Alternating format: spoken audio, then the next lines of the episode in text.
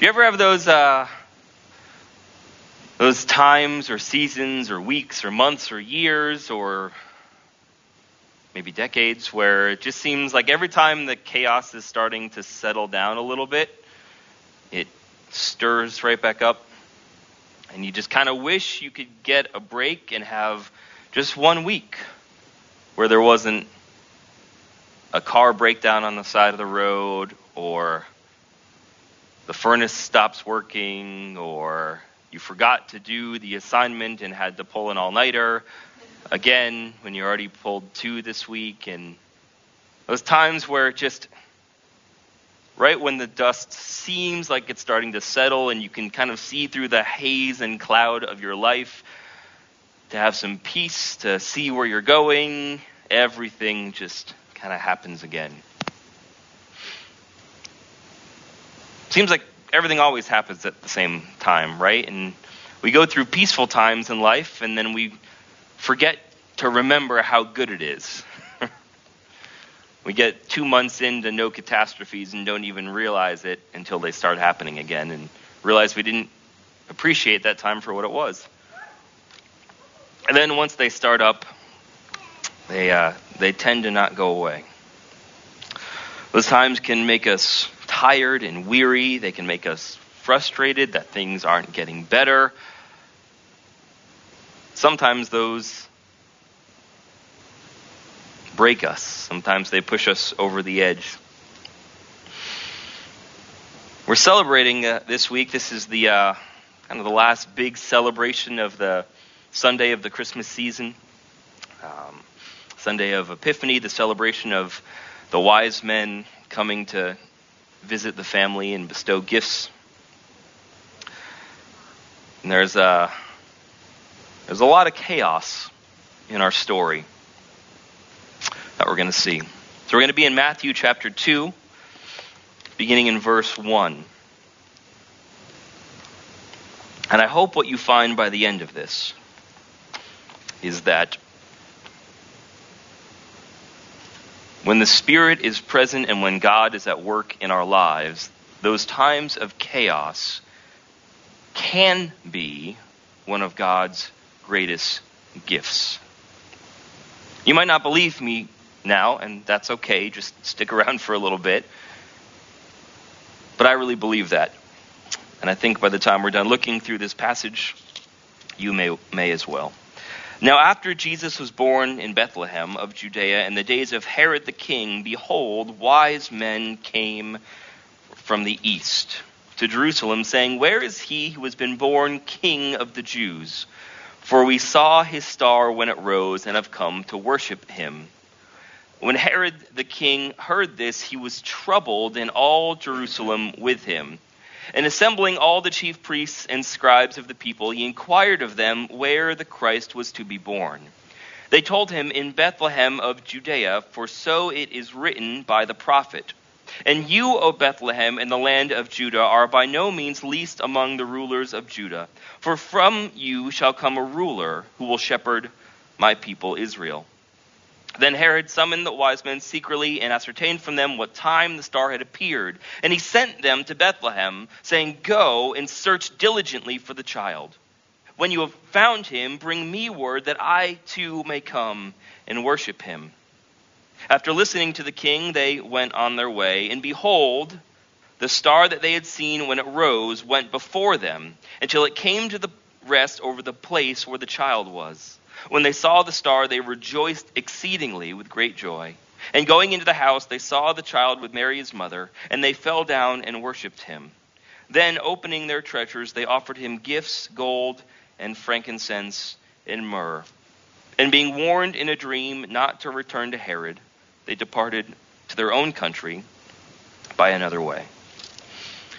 When I read through this on uh, Monday this week, preparing for the sermon, there was one word that jumped out at me. And it was interesting because the translation I read on Monday is different from I, I, was reading in an online Bible. It was different than mine and, and every other trans almost every other translation I've found. But when I read verse three, the initial translation I read said, When Herod the king heard this, he was afraid and all Jerusalem with him. And that really stood out to me because when we celebrate Christmas and we read through the story and when we when we think through the Christmas story in our head, by the way, show of hands, how many people if you try to hear the Christmas story in your head, how many people hear it read by Linus? Is that any is that just it's like 3 of us. Yeah, Brooklyn has memorized all of Luke 2 and quotes it for us often, so she's it's getting there. I'm starting to hear, but most of the time, I just hear Linus if I try to remember the Christmas story, which I'm okay with. He's a good narrator, and it helps me remember it. But when we think of it, at least for me, that command of the angels to not be afraid is such a significant, memorable, poignant piece of the Christmas story. Mary's coming to, to Mary as well. It's just in my head, in the Christmas story, we hear over and over this command to the people that are hearing from God not to be afraid. And it was interesting to me, and it jumped out at me that in the middle of this celebration, when we come to the part of the story with Herod, he is the one thing that everyone else is cautioned or commanded not to be. I started looking into that, and what I discovered was, first of all, very quickly, that most translations don't use the word afraid, they use the word troubled, which is the end of the discussion is it's probably a better translation. Not that afraid is wrong, but in this circumstance, it's better. There's a couple different words in Greek that can be translated in, in the idea of being afraid. In other places, the other words that are used have the idea of being gripped by fear, uh, where fear sort of overtakes you. It's sort of this idea of something coming upon you, right? It's if you think of, I picture at least someone coming up and kind of gripping your shoulders and and grabbing onto you. That idea of, of fear that that grips, that puts itself on you, that attempts to take control. This word is is different though, and, and troubled is really the better translation. But this word is also used um, in other contexts other than the idea of emotion in, in, humans. Literally, this word really just means to, to stir. And so when, when Jesus heals the paralytic who's by the pool, and the man says, Well, when the angel comes and stirs the water, there's no one to help me in, that's the same word the, the word used to describe the angel that would come down and, and stir up the water, we think most likely it was probably a um, like a, a geyser kind of hot spring that would bubble up occasionally. That, that idea of that bubbling up, that stirring, the frothing of the water, that's this same word. So Herod is ruling in Judea. He's a puppet king. He's a Jew who has been incredibly cruel to his people in return for riches and power granted him from Rome. His power is granted by the emperor. He is not he didn't win his crown through military conquest or by being a great leader. And he clings to that power. And when he hears that another king has been born, he is stirred up. He is troubled.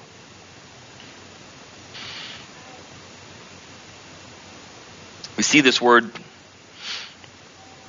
throughout the New Testament when the disciples are on the water in the boat and they say, see Jesus walking to them and they think he's a ghost. They are not afraid, not just afraid as gripped, but it uses this word. They were stirred up. There was turmoil within them. What's interesting, though, is this word isn't always used in a negative connotation. And there are many times that Jesus says, do not be afraid, and does use this word. Or he'll say, do not let your hearts be troubled, and he uses this word. Uh, what's interesting, though, and what really began to really throw me off the farther I got into the week and thought I knew kind of where we were going and what the passage meant was this word is also used to describe Jesus in a number of situations. So Jesus commands us not to be troubled. He tells us not to be troubled. But then the gospel writers also use this word to describe Jesus' state of mind from time to time. Jesus is troubled with this word when Lazarus dies and he goes and he sees the sisters and they're weeping and they're mourning. It uses this word when he knows that Judas is going to betray him and he begins to talk to the disciples about it. So then, this message, this idea, is not as simple as just don't ever do it. And if you're ever troubled, if there's ever this stirring up within you, that it's bad and you're wrong and it's a problem. And in fact, I think that belief there has caused a great deal of issue within us as, as people, as Christians, in a lot of ways, uh, specifically in the way that we, those of us who are, who are men, operate, especially with one another. We've run from this idea of stirring. See, we like things to be calm. We like things to be like the water that's in this uh, cereal container that I stole from our pantry when my wife was trying to put food away. She was a little upset. She put the cereal away and didn't know why. We like our life to be like that water calm, serene, protected. There's no wind batting against it, there's nothing flowing up. It is still, it is predictable. We like those times in our life where things are still unpredictable. And we really wish that God would, like that container, just put a shield around us so we could be calm, we could be stable.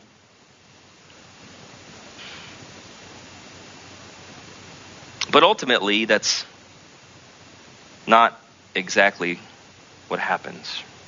We have times when we're stable and it seems like everything is under control, and then all of a sudden something happens and things begin to change in our life. And all of a sudden, water that was clear looks a bit like this. It's murky, it's dirty, there's a lot of really gross looking stuff floating around that you wouldn't want to drink. That's what happens when things get stirred up all the junk that's on the bottom comes to the surface. And we see that in this passage because what happens next, right? Herod is stirred up. And then in verse 16, then Herod, when he saw that he had been tricked by the wise men, became furious, and he sent and killed all the male children in Bethlehem and in all that region who were two years old or under, according to the time that he had ascertained from the wise men. Then was fulfilled what was spoken by the prophet Jeremiah. A voice was heard in Ramah, weeping and loud lamentation. Rachel weeping for her children. She refused to be comforted because they are no more. A lot of the times when people get stirred up, bad things happen. When Herod was stirred up, the darkest, most evil parts of who he was, and Herod was a pretty evil guy, came to the surface. But there's a difference between the way Herod is stirred up and the way Jesus is stirred up and the way we are called in our lives to be stirred. I uh, I haven't done anything with this since we've been living here in New Hampshire, but uh, for the past few years before we moved, I um, got really into uh, keeping aquariums. Started in the pandemic and then continued. We had three different tanks in our house at one point, but uh, my favorite one was we had this 100 gallon saltwater reef tank in our living room. And, uh, and, and fish and corals and a little green crab that Brooklyn named Chompy. And uh, we would sit and watch the fish. And one of the things with keeping a fish tank clean, especially a saltwater tank, is, is water movement. And you want your tank set up that if there's anything in the water that is not meant to be there, whether it's dirt or um, you know old food or anything like that, the goal in a properly set up tank is that there's enough water movement in the tank that no debris can settle on the bottom before it's carried into the filter. No debris can settle to the bottom, old food, things like that, where it can rot and produce chemicals and, and hurt the tank. You want the water moving because when the water is moving, when things stay suspended in the water, they flow over into the filter and they get filtered out and then eventually washed down the drain. I thought about that as I was reading and studying and meditating on this passage that in in my tank, I don't want everything to just settle at the bottom because then it stays in the tank. And it's not pretty to see things floating around a fish tank, just like it's not pretty to see a bunch of sand and dirt floating around this jar, just like it's not pretty to see all that junk that gets stirred up in our lives. But ultimately, that's the only way to get rid of it. If I'm doing a, a, water change on my tank and I'm taking a lot of the water out, I'll go in and actually intentionally stir things up in the sand and on the rocks to get the junk into the water so that I can remove it, get rid of it entirely. You see, so often what happens in our life when we encounter something that stirs us up like this, we try to just get this container of our life back down, still not moving as fast as possible to start the settling process. And we get really upset and really angry with anyone who might come and bump the table because it's going to slow things down. We had that buried for a reason. We didn't want it in the water. And if we sit here long enough, eventually that water will be crystal clear again. If we sit here long enough, all of the sediment, all of the particles, all of the junk, because right now, hey, Emma Joy, would you drink that water right now? Probably not, right? It's pretty dirty. None of us would drink this water right now. But if you let that sit long enough, if you let that sit long enough, and if I put something around the bottom so you couldn't see the dirt, that water would look just fine to drink. But I saw at least one fly in there, chilling down in the sand.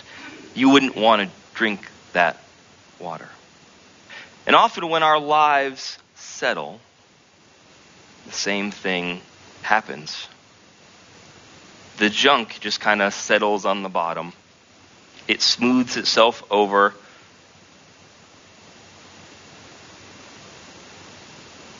All of the dirty, all of the rotting things. Got to be careful in a fish tank because you'll can have snails die under the sand. And you can't see them, but they can poison everything. We have those kind of things in our lives that when the dust settles, they just get nicely covered up. A nice smooth sand bed on the bottom. And then all of a sudden, something happens.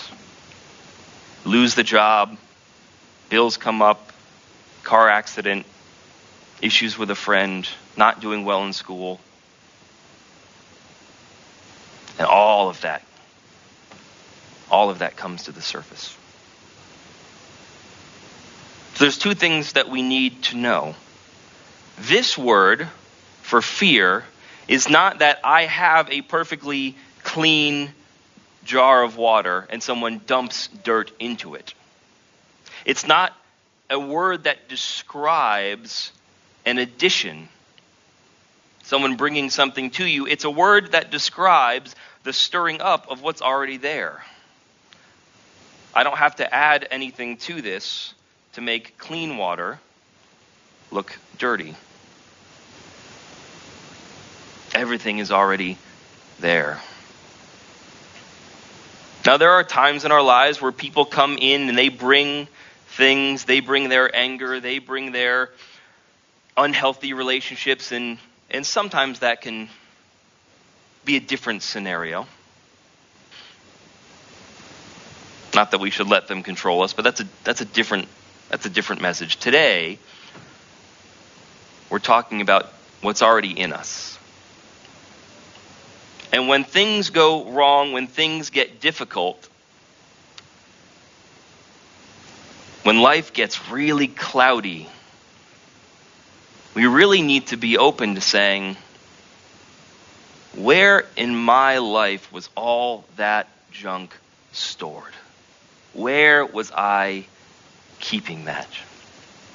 That I might have a lot of self confidence until somebody says the one wrong thing.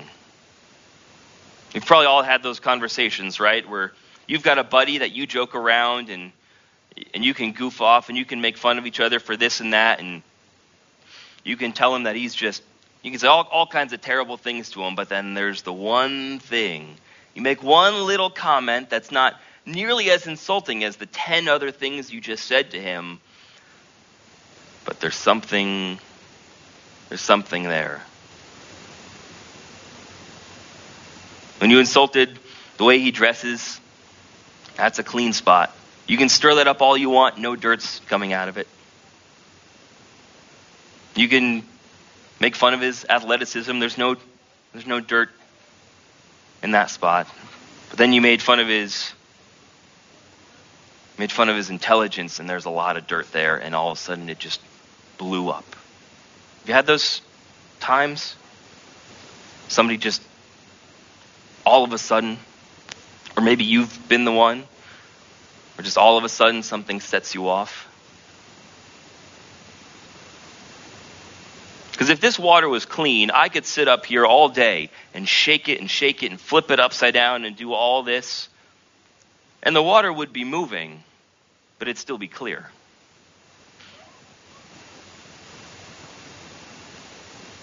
Sanctification is the process of God cleaning us, removing the things within us that can be stirred up, that can dirty up our lives, that can cloud our vision, that can cloud our judgment. Now, we're not going to get into what that looks like in this sermon because there's a lot. And at some point, we'll spend some time walking through the difference between our, our mind and our body and our soul and our spirit and the things that, that are born again and renewed and the things we have to work through. There's a lot there. But the fundamental principle here is this that when we come into hardships in our life, when we have that fog, that haziness, that just, I can't see where I'm going, we need to be willing to say, God, where in my life, where in my heart have I been hiding and protecting that mess? So that it was available to come out in this moment. And then we have to recognize that those times of trouble, those times of stirring in our lives, without those, there are things within us that would never be clean. There were things that would never be clean. My 100 gallon aquarium would cycle the entire, all of the water in that tank would cycle 10 times an hour. 10 times an hour, all of the water from that tank will have flowed into and out of the filter. But if the sand bed is left alone, everything stays. Until, until the harmful things are brought out, until there is a stirring, there are things that cannot be cleaned. There are insecurities in you, there are wounds, there are hurts, there are traumas in you that God cannot remove because they are buried so deep that you don't even remember that they're there. So when we come into hardship, big or little, big or little, little things that happen in the morning when you're getting ready for church that make you really frustrated. They never happen at our house, but in all of yours.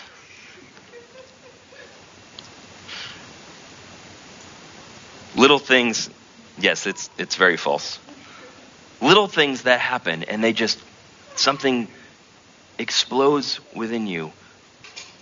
Those are opportunities to say, whoa, this isn't that big a deal. And rather than just saying, shut up, stop making a big deal, stop being emotional, stop, pray, and say, God, what on earth just got stirred up in me? God, what just, what was buried there that when this little thing happened, what was buried that I reacted that way and I felt that bad? But so often we just try to stuff it back down. Don't want that out, put it back down, get it clean, get it forgotten as quickly as possible. When stuff gets brought up, that means it can go out. When it's stirred up, it means it can be removed. We need to ask God what those things are. We need to talk about them. We need to recognize. We need to cry about them. We need to weep. We need to mourn losses. We need to recognize hurts. We need to offer forgiveness.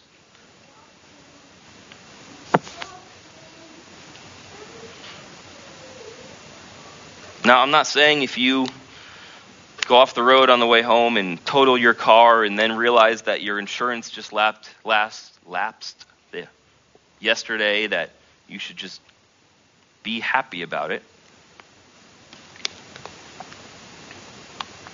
But in everything, if something goes wrong in your life, there's two things that can happen. Both are fantastic in a way. One is you react with the Spirit of Christ. And you say, that car is just a thing. Heck, my body's just a body. It's temporary. And my spirit cannot be killed, crushed. It will never be abandoned. It has been made new. When bad things happen, we can have the Spirit of Christ. Or the other option, which is less enjoyable but still beneficial, is we have an opportunity for God to remove something that keeps us from being like Him. When the thing goes wrong and the anger comes up and the anger comes out, or the frustration or the anxiety, that is an opportunity. We can say, God, it came out, now we can get rid of it. That thing that had been buried for so long is available to be removed. Please pick it up and take it out of here. The hardships, the trials, the struggles, the stirrings in your life, when they bring up pain and hardship, are opportunities for God to remove that thing so you don't have to see it again. You don't have to feel the stirring coming and try to keep everything calm and down and packed in so it's not going anywhere.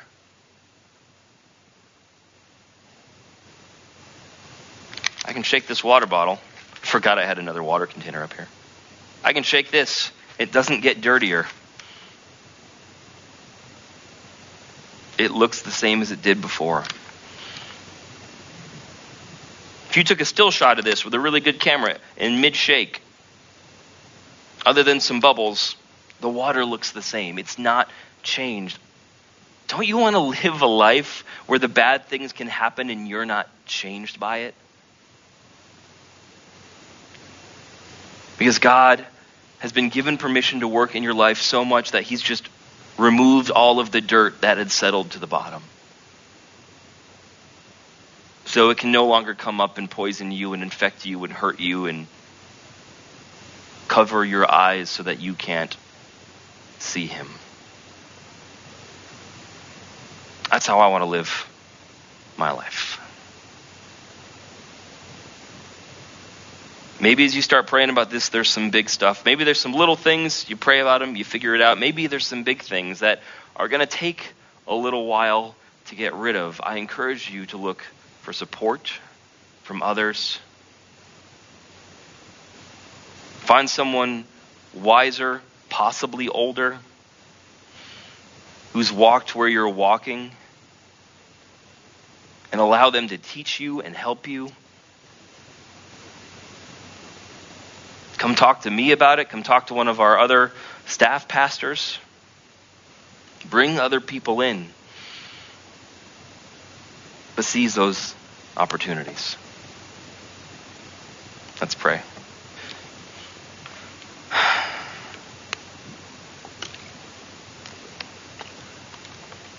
Jesus, what better thing than to be made clean by you?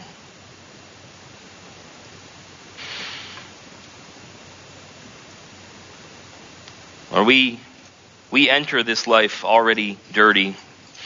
Entering the world, sin immediately starts to just throw its filth at us. And we make our own decisions and we allow sin to rule in our hearts and we we bring that in, but it's not even all from us. It's it's people that have hurt us, abused us, bullied us, excluded us, neglected us. They We've got a lot of dirt in our hearts that's not even not even our fault. It's not even from what we did. But Father, you want to clean it all out. You want to work in us. You want to stir that dirt up so you can filter it out and just be done with it. So we can stop being afraid that we'll be bumped too hard, experience something too jarring that will be will, will be shaken enough to bring it up from the surface, especially those those dying things that we've buried very, very deep.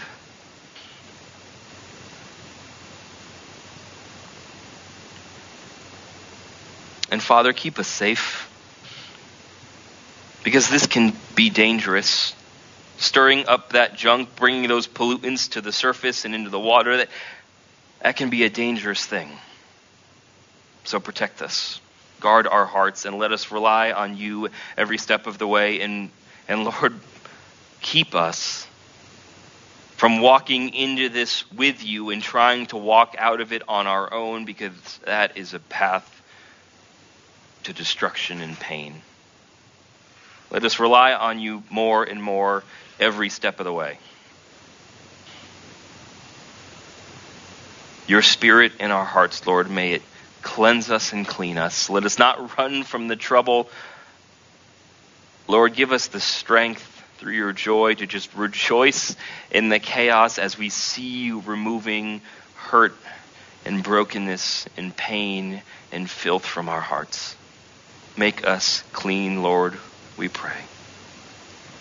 Amen.